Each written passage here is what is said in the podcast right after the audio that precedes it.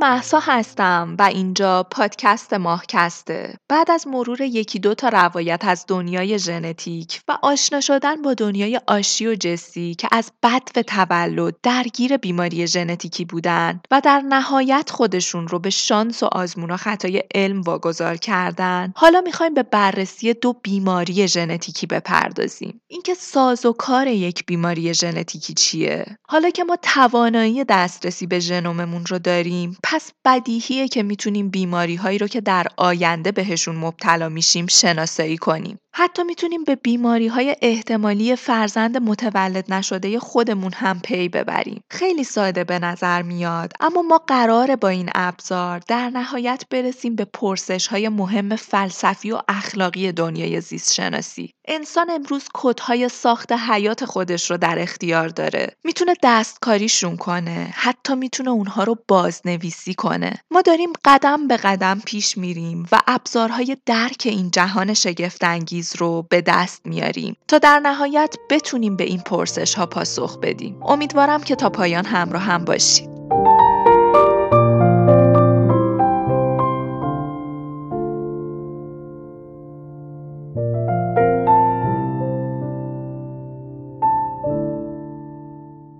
در اوایل دهه 1970 جنشناس انسانی به نام مری کلرکینگ طرحی رو برای مطالعه انتقال موروسی انواع سرطان سینه و تخمدان در خانواده های پرجمعیت شروع می‌کنه. رشته ابتدایی و اصلی کینگ ریاضیات بود. اما بعد از مدتی جذب دنیای ژنشناسی میشه. اون بعد از گذروندن دوره ارشد دانشگاه توجهش جلب نوع دیگه ای از رشته ژنشناسی میشه و اون رشته بازسازی اصل و نسب یا همون ریشه یابی بیماری های انسانی به ویژه سرطان سینه بود. تا اون روز و اون لحظه اطلاعاتی که در دست بود. این بود که سرطان سینه به صورت دو فرم متفاوت بروز پیدا می‌کنه. اولین مورد به صورت انفرادیه. یعنی فرد مبتلا به این بیماری اولین فردیه که در خانوادش به این بیماری مبتلا میشه. و دومین مورد فرم خونوادگی این بیماریه که در این نوع بیماری در بین اعضای خانواده و نسل به نسل ادامه پیدا می‌کنه. در یک خانواده زنی به همراه خواهر، دختر و نوه های دختری خودش همگی ممکنه به این بیماری مبتلا بشن. اما یه نکته وجود داره و اون اینه که ممکنه سن دقیق تشخیص بیماری، میزان و سرعت پیشرفت این بیماری در هر بیمار متفاوت باشه. و نکته مهم بعدی ما اینه که در بعضی از این خانواده ها افزایش در تعداد مبتلایان به سرطان سینه با افزایش قابل توجهی در تعداد مبتلایان به سرطان تخمدان هم همراهه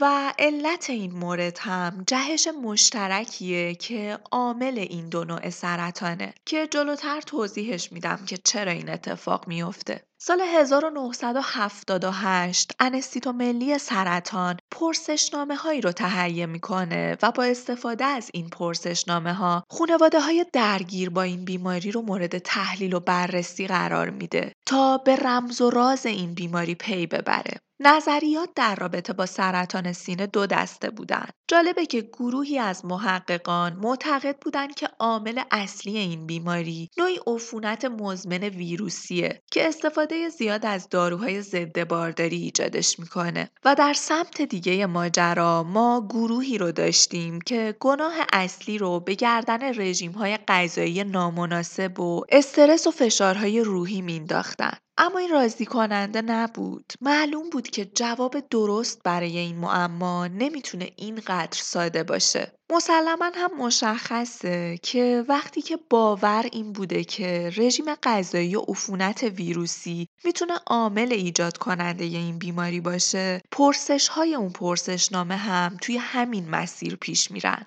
و حالا مری کلرکینگ داستان ما وارد عمل میشه و به این پرسشنامه ها دو سوال مهم رو اضافه می‌کنه. سوال اول این بود که آیا پیشینه سرطان سینه در میان اعضای خانواده و نسل های پیشین شما وجود داشته؟ و سوال دوم این که آیا پیشینه سرطان تخمدان در میان اعضای خانواده و نسل های پیشین شما وجود داشته؟ کینگ این دو سوال مهم رو اضافه کرده بود چون ارتباط قابل توجهی وجود داشت بین خونواده هایی که در اونها فردی مبتلا به سرطان سینه شده و افرادی که در همون خونواده و یا نسل های قبلترشون سرطان تخمدان رو تجربه کرده بودن. با اضافه شدن این دو سوال مهم ارتباط ژنتیکی پنهانی شروع به آشکار شدن کرد. در میان بیماران بررسی شده چندین خونواده با پیشینه‌ای دور و دراز از سرطان سینه و تخمدان شناسایی شدند.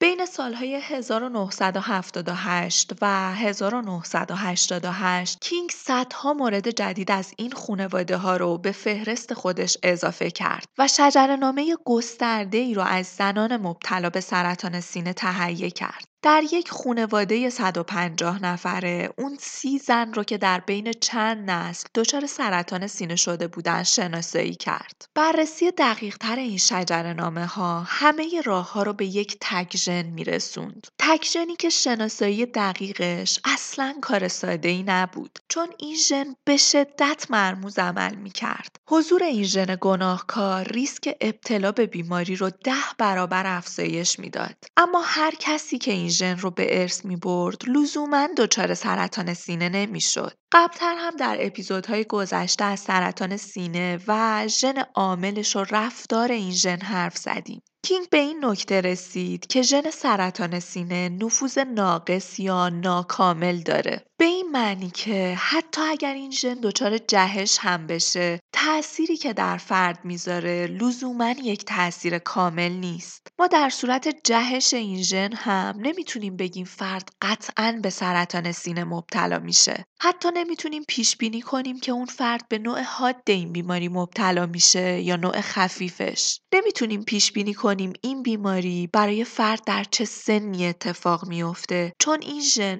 بسیار مرموز عمل می‌کنه.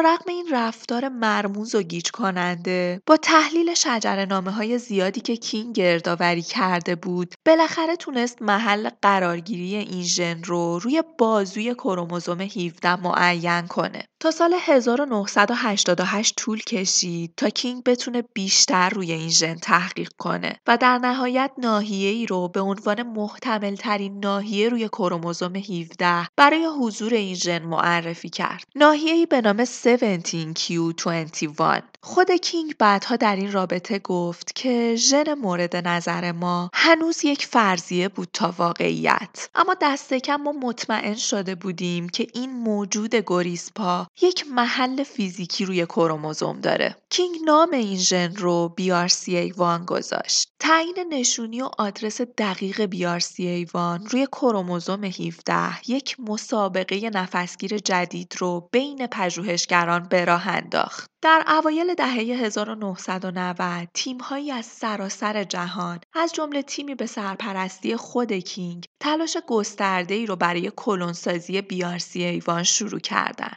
در اون زمان فناوری جدیدی به نام واکنش زنجیره پلیمراز این امکان رو به پژوهشگران می‌داد تا بتونن میلیون ها کپی از هر ژنی رو در لوله آزمایش تولید کنن. این تکنیک ها به همراه روش های ماهرانه کلونسازی، تعیین توالی و نقشه برداری از ژن ها این امکان رو ایجاد کرد تا پژوهشگران بتونن از نشانی ژن روی کروموزوم به خود کروموزوم دسترسی پیدا کنند تا در نهایت شرکتی خصوصی به نام میری جنتیکس در ایالت اوهایو اعلام کرد که موفق شده ژن BRCA1 رو شناسایی کنه و در نهایت هم در سال 1998 حق مالکیت معنوی توالی BRCA1 به نام همین شرکت ثبت میشه. مالکیت معنوی هم یه جورایی همون داستان کپی رایت خودمونه و این یکی از اولین حقوق معنوی توالی ژن انسانی بود که رسما به ثبت می رسید. حالا سوال مهم اینجاست که چه حق مالکیتی؟ معنی این حق مالکیت چیه؟ ماجرای این مالکیت معنوی این بود که این شرکت یه سری آزمایش ژنتیکی رو طراحی کرد. یک آزمایش به شدت ساده اما بی نهایت با اهمیت. هر زنی که در سابقه خانوادگی خودش یا به هر دلیلی در خودش خطر ابتلا به سرطان سینه رو احساس می کرد می‌رفت به این شرکت مراجعه می کرد. این شرکت هم از بزاق دهان اون زن نمونه برداری می‌کرد و این نمونه رو به آزمایشگاه میفرستاد. در آزمایشگاه بخشهایی از ژن بیارسی ایوان مورد بررسی قرار می گرفت و در نهایت ژنهای جهش یافته در صورت وجود شناسایی می شدن. جواب این آزمایش یکی از این سه حالت بود که به مراجع اطلاع داده می شد. نرمال، جهش یافته یا نامعلوم. این اولین قدم بود و در این اولین قدم خیلی جواب واضح و دقیقی به شخص داده نمی‌شد. مثلا اگر فردی مراجعه می کرد و بهش می‌گفتن جواب آزمایشت نامعلومه اطلاعاتی که شخص الان داشت با اطلاعات قبل آزمایش هیچ تفاوتی نداشت. این در حالیه که حتی اگر جواب آزمایش فرد جهش یافته هم بود بازم اطلاعات دقیق و درستی در رابطه با بیماری به فرد داده نمی‌شد. این در حالیه که حتی همین امروز هم هنوز دانشمندان ارتباط بین بعضی از جهش های غیر ارادی رو با امکان ابتلا به سرطان سینه کشف نکردن. و یکی از گرفتاری های داستان سرطان سینه هم دقیقا همینه که تا همین امروز و با این همه پیشرفت هنوز باهاش درگیریم. ما حتی هنوز مشخصا نمی‌دونیم مکانیسم دقیق ایجاد سرطان سینه چیه.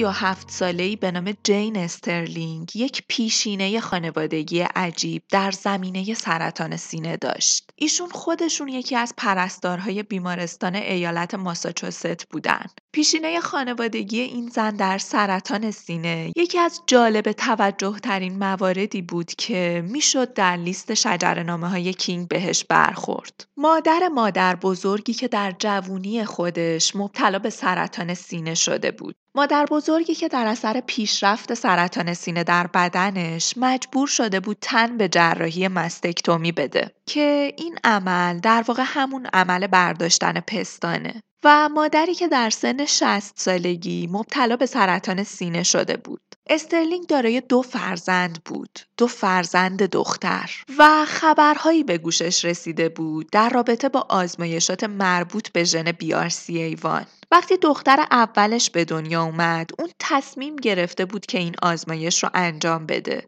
ولی به دلایلی پیگیری نکرده بود و فراموشش کرده بود. اما با تولد دختر دومش که مصادف شده بود با بروز سرطان سینه در یکی از دوستان نزدیکش اون خطر رو از نزدیک احساس می‌کنه و تصمیم می‌گیره که این آزمایش رو انجام بده. و در نهایت نتیجه آزمایش استرلینگ رو به شدت نگران می‌کنه چون نتیجه جهش BRCA1 رو مثبت گزارش کرده بود. دو هفته بعد اون با ده ها سوال و نگرانی و اضطراب به کلینیک مراجعه می‌کنه و سوال اساسی و مهم براش این بود که حالا که می‌دونه که در معرض خطر ابتلا به سرطان قرار داره باید دقیقا چیکار کنه. ماجرا اینطوریه که به دلیل همون رفتار مرموز BRCA1 که در ابتدای اپیزود ازش حرف زدم با اینکه ما این توانایی رو داریم که این جهش رو تشخیص بدیم اما از درک زمان وقوع بیماری میزان شدتش و حتی از پیش بینی در رابطه با ابتلا یا عدم ابتلای فرد به این بیماری عاجزیم. در زنانی که حامل ژن بیارسی ایوان هستند 80 درصد خطر ابتلا به سرطان سینه وجود داره. اما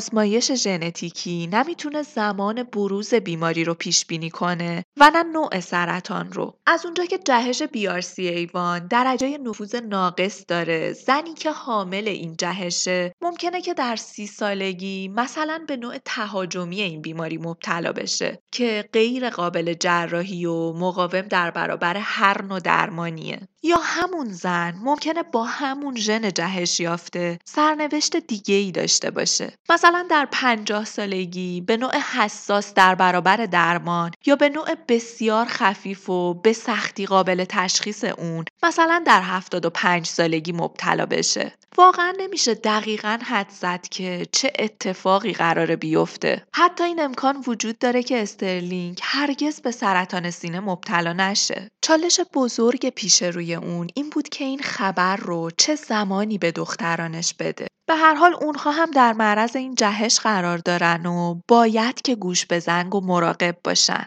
شرایط پیچیده که ما آدم هایی که از بیرون به این ماجرا نگاه می‌کنیم شاید توانایی درکش رو نداشته باشیم. ما آدم ها اسیر ژنتیک خودمونیم. سرنوشتمون به ژنتیکمون گره خورده.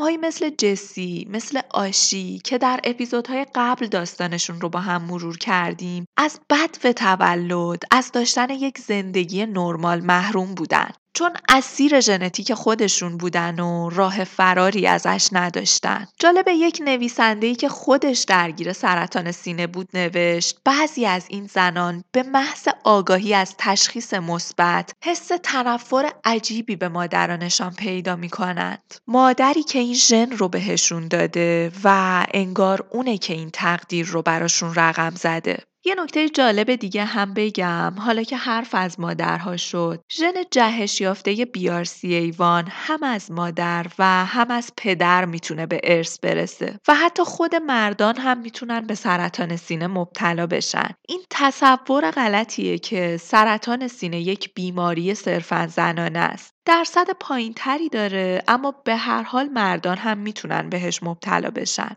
و البته که حامل این ژن پنهان باشن و به فرزندشون هم انتقالش بدن. اون نقطه عجیب داستان سرطان سینه اونجاییه که فرد شوک خودش رو اندوه خودش رو داره و اما چالش بزرگتر براش اینه که هر کی که از نظر ژنتیکی بهش وصله رو باید آگاه کنه. شبیه به یک وظیفه و به دوش کشیدن بار گناهی که مجبور میشه به دوش بکشه. برگردیم به استرلینگ کسی که خودش رو موظف می‌دونست که این خبر رو به اطلاع خواهرها، امه ها و خاله ها و دخترانش و اعضای دیگه خانواده برسونه. این ترکیب عدم قطعیت در تشخیص و عدم قطعیت درمانهای ممکن سردرگمی و اضطراب استرلینگ رو دو چندان می‌کرد. راههایی که پیش پای استرلینگ بود این روش ها بود. اون می‌تونست هیچ کاری نکنه و فقط منتظر بمونه. منتظر بمونه تا ببینه ژن جهش یافته BRCA1 این وصله ناجور بدن چه انتخابی براش می‌کنه و چه سرنوشتی رو براش می‌سازه. سرنوشتی که کاملا از کنترل خودش خارجه و تماما به دست یک ژن سپرده شده. راه دیگه این بود که همون موقع قبل از اینکه این ژن بخواد براش درد سرساز بشه پیش دستی کنه و بره زیر تیغ جراحی برداشتن پستان یا برداشتن تخمدان با این هدف که ریسک ابتلا به سرطانش رو کاهش بده. این دقیقا همون کاریه که آنجلینا جولی عزیز ما انجام داد. مادر آنجلینا جولی در سن 56 سالگی به دلیل سرطان سینه جون خودش رو از دست داد. آنجلینا هم خودش رو در معرض این بیماری می‌دید و تصمیم می‌گیره این آزمایش رو انجام بده. بعد از انجام آزمایش هم متوجه میشه که ژن جهش یافته بیارسی ایوان رو در خودش داره. آزمایش ها نشون داد که 87 درصد ریسک ابتلا به سرطان براش وجود داره. به همین دلیل همون تصمیم می‌گیره با تن دادن به آزمایش برداشتن پستان تا 5 درصد خطر سرطان خودش رو کاهش بده. جالب این جمله هم خیلی در بین زنان مبتلا به سرطان پستان شایع که میگن بریدن پستان ها از لج ژن ها انگار این یک محکومیت از پیش تعیین شده است و به شدت هم سخت. راه سوم استرلینگ هم این بود که خودش را تحت یک برنامه دقیق و پیگیرانه ماموگرافی و امارای قرار بده. و به شدت خودش رو تحت کنترل و نظارت داشته باشه با این امید که علائم بروز بیماری رو در اولین فرصت کشف کنه راه دیگه همین بود که درمان داروی هورمونی مثل تاموکسیفن رو پیش بگیره که خطر ابتلا به بعضی گونه های سرطان سینه رو کاهش میده. که خب خود این دارو شبیه به هر داروی دیگه ای عوارض خاص خودش رو داره. انتخاب بسیار سختیه. تصمیم اینکه کدوم راه درست ترین راهه. برای ژنی که اصلا معلوم نیست قرار کی و چطور عمل کنه.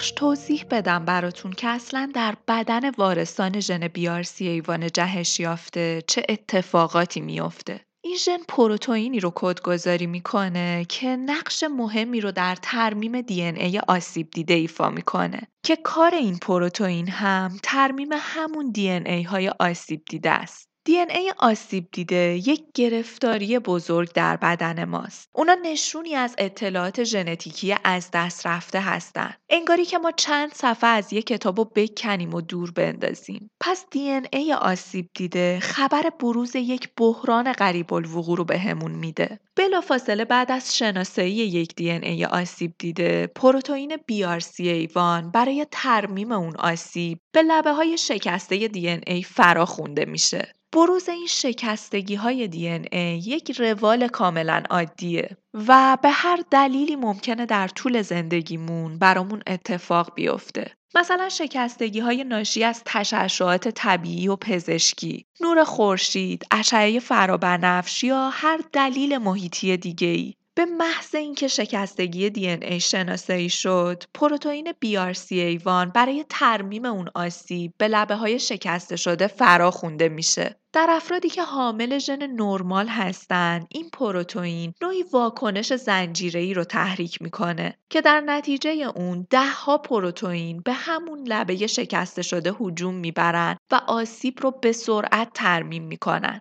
اما در افرادی که حامل ژن جهش یافته BRCA1 هستند این اتفاق نمیافته و شکستگی ها ترمیم نمیشن. وقتی شکستگی دی ای ترمیم نشه کودهای ساخت ما به هم میریزه. ترجمه های غلط و عجیبی اتفاق میافته. در واقع جهش بیارسی ایوان جهش های جدیدی رو ایجاد می‌کنه. این اتفاق شبیه به خاموش کردن آتیش با آتیشه. به جای خاموش شدن بیشتر داره شعله ور میشه و اونقدر این اتفاق ادامه پیدا می‌کنه تا اینکه در نهایت کنترل سوخت و ساز و تنظیم و نظارت رشد در سلول از کار میفته و درست در همین لحظه است که سرطان سینه بروز پیدا می‌کنه. اما ما گفتیم این ژن مرموز عمل می‌کنه. اما با این سازوکاری که الان توضیحش دادم به ظاهر همه چیز کاملا مشخصه. پس این ابهامی که ازش حرف می‌زنیم نتیجه چیه؟ چرا ما نمی‌تونیم تشخیص دقیقی از بیماری سرطان سینه داشته باشیم؟ جواب اینه که بروز سرطان سینه حتی در بیماران حامل ژن A1 جهش یافته هم نیاز به چندین محرک مختلف داره. محیط نقش داره. همونطوری که گفتم اشعه ایکس یا هر عامل آسیب زننده دیگه بر DNA می‌تونه عامل مهمی برای بروز این بیماری باشه. شانس و اتفاق هم همونطور که در تمام طول این پادکست بارها بهش اشاره کردیم نقش بسیار مهمی رو ایفا می‌کنه شبیه تاس انداختنه واقعا انگار یه بخشی از این ماجرا به دست اتفاقات و شانس سپرده شده اصلا ماهیت جهش اگر ما چیزی به نام جهش رو در دنیای ژنتیک تجربه می‌کنیم دلیلش همین شانس ها و اتفاقاته علاوه بر تمام این موارد عملکرد ژنهای دیگه هم بسیار تأثیر گذاره. ژنها در بدن ما شبیه به اعضای یک مجموعه عمل می‌کنن. شبیه به کارخونه ای که داره با ژنها کار می‌کنه و اگر یک بخش درست عمل نکنه کل کارخونه با مشکل مواجه میشه. مثلا ما گفتیم زمانی که شکستگی دی ای اتفاق میفته اول یه فراخانی باید صورت بگیره. ژنهایی باید این شکستگی ها رو شناسایی کنن و یه آژیر خطری رو در کارخونه به صدا در بیارن. که آقا اینجا آتیش گرفته بیاین کمک کنین. اگه این اتفاق نیفته اگه آتیش به موقع خاموش نشه تمام کارخونه رو میسوزونه. پس عملکرد ژنها و تأثیری که روی هم می‌ذارن بسیار اهمیت داره در بروز یا عدم بروز سرطان. این عامل یکی از عوامل بسیار مهمه. هماهنگی و عملکرد و تاثیر ژنهایی که هماهنگ با هم کار می‌کنن و روی هم اثر می‌ذارن. به این ترتیب جهش BRCA1 آینده رو پیش بینی می‌کنه اما نه به اون مفهومی که جهشی در ژن سیستیک فیبروزیس یا ژن بیماری هانتینگتون آینده رو پیش بینی می‌کنه من داستان IVF رو براتون توضیح داده بودم. تخمک هایی که از مادر جدا میشه. ما با این تخمک های جدا شده و بارور کردن اونها با اسپرم بیرون از بدن زن به سلول های بدن جنین اولیه دسترسی داریم. اگه جهشی در ژن سیستیک فیبروزیس یا بیماری هانتینگتون در ژنوم اون نوزاد متولد نشده دیده بشه قطعا میشه در رابطه با آینده اون جنین نظر داد. اما وقتی ژن جهش یافته BRCA1 رو ببینیم دیگه ماجرا به این سادگی ها نیست. دیگه نمیشه با قطعیت حرف زد. آینده هر زنی که متوجه بشه که حامل ژن BRCA1 ه کاملا تغییر می‌کنه و تبدیل به یک آینده نام نامعلوم پر از ترس میشه. برای بعضی از خانوم ها این آگاهی در تار و پود زندگیشون رسوخ می‌کنه تا جایی که تمام وقت خودشون رو صرف انتظار برای بروز و ظهور سرطان و خیال پردازی برای راه های رهایی از اون می‌کنن. رهایی از بیماری که هنوز بهش مبتلا نشدن. یک واژه جذاب داره جورج اورول. البته تمام اندیشه هاش جذابه. اما این واژه حس و حال عجیبی رو میده در روایت این ماجرا. ما آدمهایی رو که از یک اتفاق جون سالم به در می‌برن بازماندگان خطاب می‌کنیم در نگاه و دیدگاه اورول می‌تونیم به زنان در حال انتظار برای معلوم شدن سرنوشت ژنتیکی اسم پیشماندگان رو بدیم.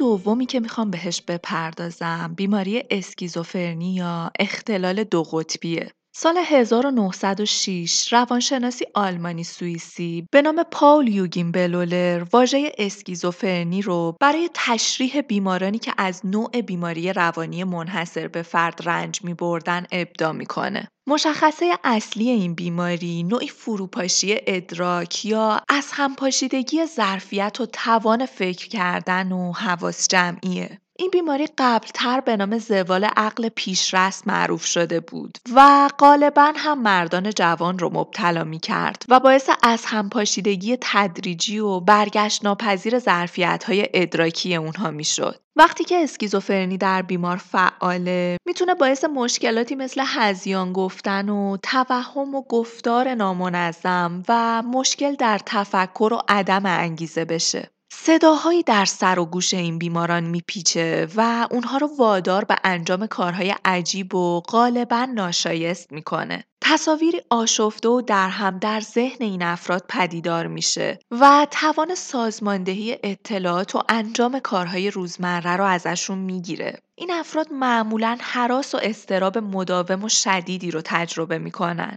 در نهایت هم کار به جایی می‌رسه که فرد ظرفیت تفکر خودش رو از دست میده و به طور کامل دچار فروپاشی روانی میشه. بلولر استدلال می‌کرد که ویژگی اصلی این بیماری ترک خوردن یا خورد شدن بخش ادراکی مغزه و انتخاب واژه اسکیزوفرنی به همین دلیل بود. اسکیزو به معنی ترک خورده و فرنی به معنی مغز. یه سریال فوقالعاده با محوریت این بیماری بهتون معرفی کنم. به نام I Know This Much Is True که داستان زندگی دو برادر دوقلو رو به تصویر می‌کشه. دو برادری که مارک روفالو شاهکار بازی کرده هر دو شخصیت رو. علاوه بر این که این سریال از این مدل سریال های فلشبکیه که شخصیت پردازی های فوقالعاده قوی انجام میده علاوه بر این که فوقالعاده عمیقه و حرف های زیادی برای گفتن داره علاوه بر همه اینها بیماری اسکیزوفرنی رو در این سریال به طور کامل می‌تونید بشناسید.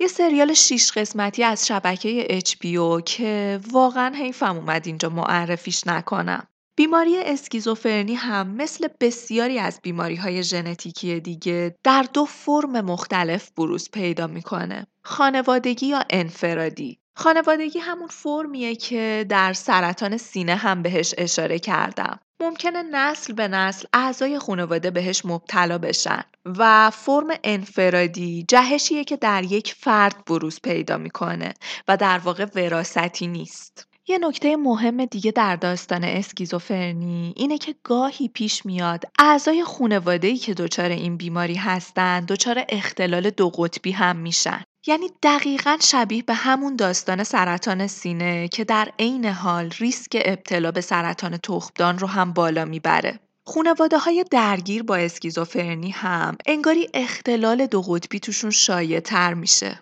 در فرم انفرادی اسکیزوفرنی بیماری مثل یک شبه به طور ناگهانی در فردی که تا قبل از اون هیچ مشکلی نداشته بروز پیدا می‌کنه و فرد رو دچار فروپاشی روانی می‌کنه. خیلی عجیبه این مورد. جنشناسان تلاش کردند که الگوهای مختلف این بیماری رو واکاوی و ریشه یابی کنن. اما به هیچ مدل یا نتیجه منسجمی نرسیدن. چطور ممکنه که این بیماری هم در فرم خانوادگی ظاهر بشه و هم دقیقا همون جهش در یک فرد بدون پیشینه وراثتی به صورت اتفاقی رخ بده و فرد رو دچار این بیماری کنه؟ این یکی از سوالات مهمه و سوال مهم بعدی ما اینه که پیوستگی بین اسکیزوفرنی و اختلال دو قطبی دو بیماری به ظاهر نامرتبط به هم چیه؟ اولین سرنخهایی که از بیماری اسکیزوفرنی به دست آوردیم حاصل مطالعه روی دوقلوها بود. در دهه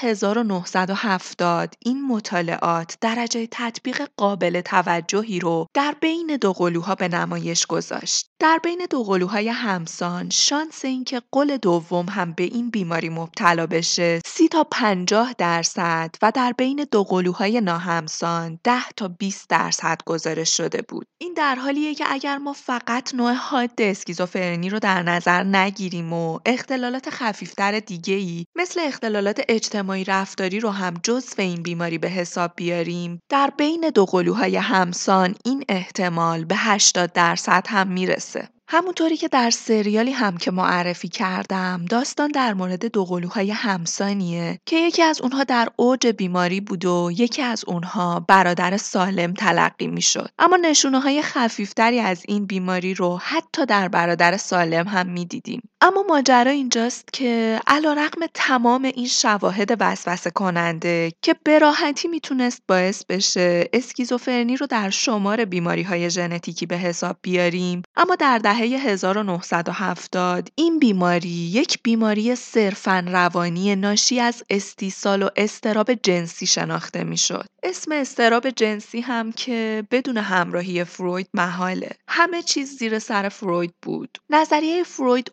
اونقدر جذاب بود که باعث می‌شد اهمیت زیادی به این شواهد داده نشه. اون می‌گفت توهمات پارانویدی ناشی از تمایلات ناخودآگاه همجنسگرایی هستند که عموما هم خانواده هایی دچارش میشن که مادر در اونها فرمان رواست و سلطه امور رو در اختیار داره و پدر در این خانواده ها بسیار ضعیف و فرمان برداره. سال 1974 بود که یک روانشناس برجسته ایتالیایی به نام سیلوانا آریتی علت این بیماری رو مادری عیبگیر و سلطجو معرفی کرد. که فرصت هر نوع ابراز وجودی رو از فرزندش می‌گیره. این در حالیه که شواهدی که به دست اومده بود به هیچ وجه نظریه آریتی رو تایید نمی کرد اما این نظریه به حدی اقوا کننده بود که جوایز و افتخارات زیادی رو برای این روانشناس به همراه داشت. اما دانش ژنشناسی در این ماجرا به تماشاگر بودن خودش ادامه نداد. در طول دهه 1980 هم مطالعات ادامه پیدا کردن و به این نظریه که بیماری اسکیزوفرنی ریشه ژنتیکی داره قدرت زیادی بخشیدن.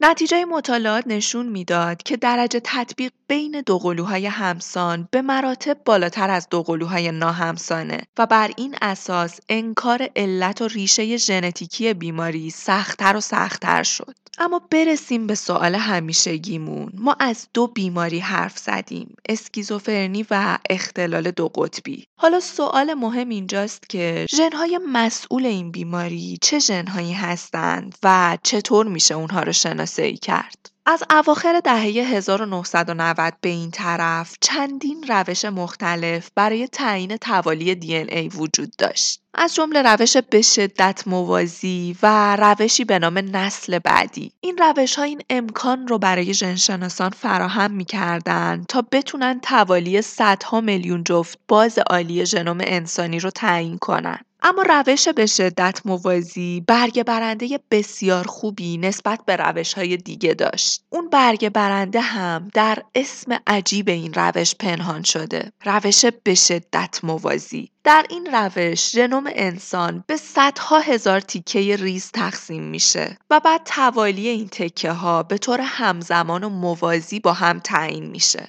بعد از تعیین توالی این ریزپاره ها به وسیله کامپیوتر دوباره اونها رو به هم پیوند میدیم و به ژنوم کامل دسترسی پیدا می‌کنیم. روش به شدت موازی از این لحاظ برامون کارایی بیشتری داره که این امکان رو به میده که بتونیم دو ژنومی رو که با هم ارتباط نزدیک دارن مقایسه کنیم. در وضعیتی که فقط یکی از اعضای خانواده به بیماری خاصی مبتلا شده باشه و بقیه به اون بیماری مبتلا نشده باشن پیدا کردن ژن مسبب اون بیماری با این روش کار بسیار ساده ایه. شبیه به پیدا کردن یک موجود غیرعادی در بین جماعتی که همشون مشابه همدیگن. با مقایسه ژنوم اعضای این خانواده به راحتی میشه اون ژن غیرعادی رو که با ژنهای سالم اعضای خانواده تفاوت داره پیدا کرد. فرم انفرادی بیماری اسکیزوفرنی هم در این مورد بسیار کمک کننده است. در سال 2013 یک مطالعه گسترده روی 623 بیمار اسکیزوفرنی انجام شد که هیچ کدوم از بستگان درجه یک اونها یعنی پدر و مادر و خواهر و برادرشون گرفتار این بیماری نشده بودن. کاری که انجام شد همین بود که توالی ژنهای همه اعضای این خانواده ها تعیین و با هم مقایسه شد. و از اونجایی که بخش اعظمی از ژنوم اعضای هر خانواده با هم مشترکه ژنهای مسبب بیماری اسکیزوفرنی به وضوح مورد شناسایی قرار گرفتن نتیجه این آزمایشات این بود که در 617 مورد از این بیماران جهشی دیده می‌شد که در هیچ یک از والدین وجود نداشت. به طور متوسط هم هر فرد حامل یک و در مواردی هم بیش از یک جهش رو در ژنوم خودش نشون می‌داد. حدود 80 درصد این جهش ها در کروموزوم هایی رخ داده بودند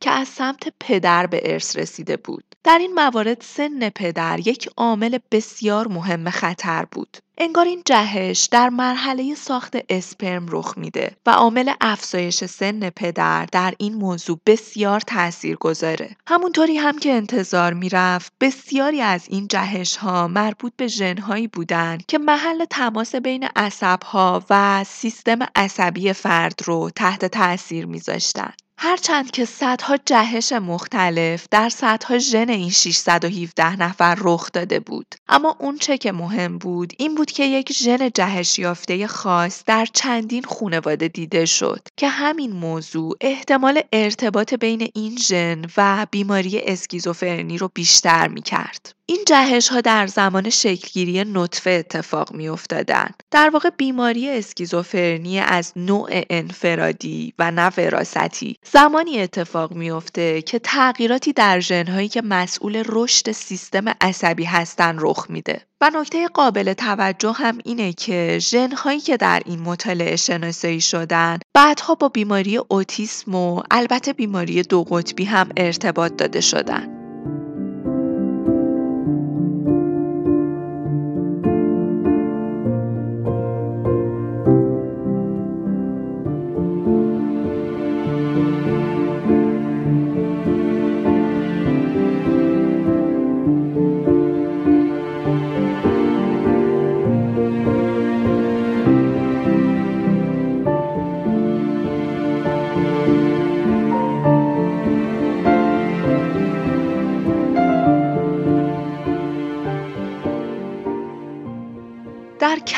تعجب متوجه شدن که همین C4 ی که ما به عنوان پاک کننده سلولی معرفیش کردیم که مسئول تشخیص و حذف سلول های مرده و عوامل بیماریزاست با حفظ سمت یه شغل دیگه هم داره و اون شغل هرس سیناپسه. اما در بیماران مبتلا به اسکیزوفرنی جهش ها باعث میشن که ژن C4 فعالیت پروتئین های C4 A و C4 B رو افزایش بده که نتیجه این کار زیاده از حد هرس شدن سیناپس هاست و با این اتفاق اختلالاتی پیش میان که در بروز این بیماری دخیلن. اما با وجود همه اینها این هرس زیاده از حد در کودکان و نوجوانان توسط ژنهای دیگه قابل اصلاحه و واسه همین بازم مشخصا نمیشه گفت که این تک که عامل اصلی اسکیزوفرنیه. هنوز هیچ تک پیدا نشده که محرک تمام و کمال این بیماری باشه. و این تفاوت اصلی ماجرای بیماری ژنتیکی اسکیزوفرنی با سرطان سینه است. این درسته که ژنهای زیادی در شکلگیری سرطان سینه دخیلن اما تک ژنهایی مثل BRCA1 به اندازه نیرومند هستند که محرک اصلی بیماری به حساب بیان. به نظر نمی‌رسه که اسکیزوفرنی دارای چنین تک محرک نیرومند یا عامل پیش بینی کننده ای باشه. تعداد زیادی آثار و نشونه های کوچیک و معمول ژنتیکی در سراسر ژنوم پراکندن و فرایندهای زیست شناختی متعددی در این موضوع دخیلن که کار رو برامون به شدت دشوار می‌کنن. با این توضیحات به این نتیجه می رسیم که اسکیزوفرنی هم شبیه به ویژگی هایی مثل هوش و ذکاوت و تب و خلق و خو تا حد زیادی قابل وراسته اما همه اون رو به ارث نمی‌برن. توضیح واضح ترینه که عوامل تعیین کننده وراست در ایجاد این بیماری نقش حیاتی دارن. یعنی اگر ژنتیک شخصی نشون دهنده بیماری اسکیزوفرنی باشه، ریسک ابتلا به این بیماری براش بسیار بالاست. اما از سمت دیگه با موضوعی بسیار پیچیده طرف هستیم. از اونجایی که ژنها در هر نسل به طور جداگانه با هم ترکیب و جفت میشن، شانس اینکه شخصی عینا همون ترکیب ژنتیکی رو از پدر یا مادرش به ارث ببره بسیار پایینه. و واسه همین درهم و برهم شدن ژنها و ترکیبهای جدیدی که با هم می‌سازن نمیشه به وضوح فهمید چی قراره در آینده شخص رقم بخوره. داستان عجیبیه داستان ژنها. واقعا انگاری ماها شبیه به ربات هایی هستیم که به یه سری کد محدود شدیم. کدهایی که اسیرشون هستیم و توانایی فرار ازشون رو نداریم. در این چند اپیزود اخیر داستان ژن داستان آشی و جسی و بیماری هاشون رو تعریف کردم و امروز هم سعی کردم با دو بیماری ژنتیکی آشناتون کنم. همه اینها مقدماتیه برای رسیدن به اون نقطه نهایی. جایی که می‌خوایم بفهمیم قراره با این اطلاعات چیکار کنیم. قراره چه تغییراتی در دنیامون به وجود بیاریم و پیامدهای اخلاقی این ماجراها چیه.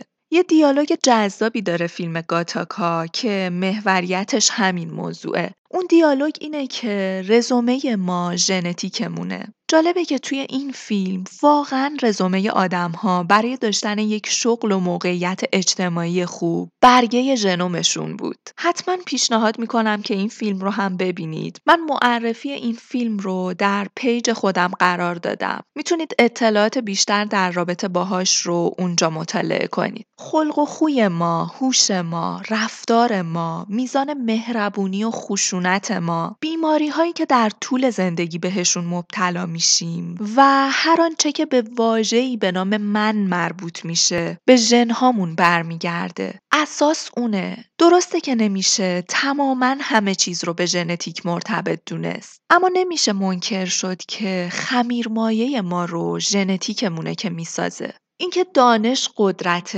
تقریبا قبولش داریم. اینکه قدرت حرس و طمع رو بیشتر می‌کنه اینم قبولش داریم. اما حتی اگر تصور کنیم شخصی این موارد رو هم قبول نداشته باشه اما دیگه اینو نمیشه انکار کرد که در دنیای امروز ما قدرت می‌تونه به دست یه مش دیوانه بیفته. حالا فرض کنید اون دیوونه بخواد که از علم استفاده کنه. بگه من که می‌خوام هزینه کنم واسه مردمم. می‌خوام مطمئن بشم این هزینه جواب میده. واسه همین تصمیم می‌گیره فقط اجازه تولد آدمهایی رو بده که بدون باهوشن بدون زیبان بدون به سمت اعتیاد و دزدی نمیرن بدون نخبه هستن و بازده بالایی دارن و ویژگی های از این دست. بخواد واسه خودش یک آرمان شهر بسازه. قدرت داره می‌تونه می‌خواد و انجامش هم میده. این تقریبا همون ایده که هیتلر داشت. ایده همین بود اما ابزار امروز ما در دستش نبود. شاید اگر امروز هیتلر رو داشتیم اون حجم از قتل و غارت وجود نداشت. هیتلر امروز برای رسیدن به خواسته هاش قطعا آزمایشگاه های پیشرفته ای داشت. امروز علم ژنتیک برای ما شبیه به آینه جلوی ماشینه که پشت سرمون رو بهمون نشون میده. اما در آینده بسیار نزدیک این علم بهمون بسیار نزدیک تر از قبل میشه.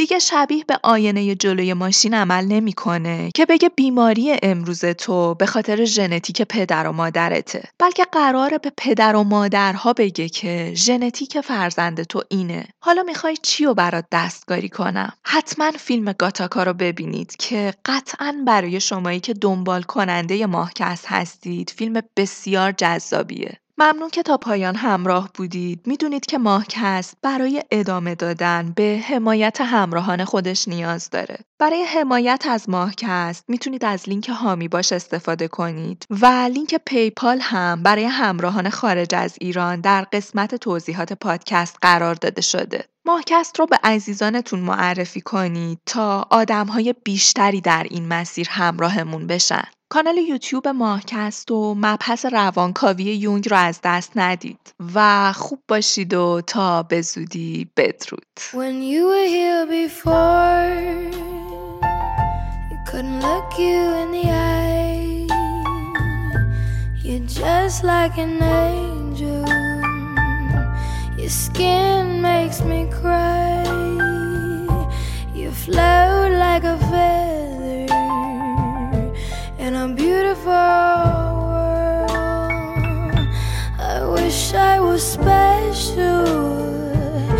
You're so very special.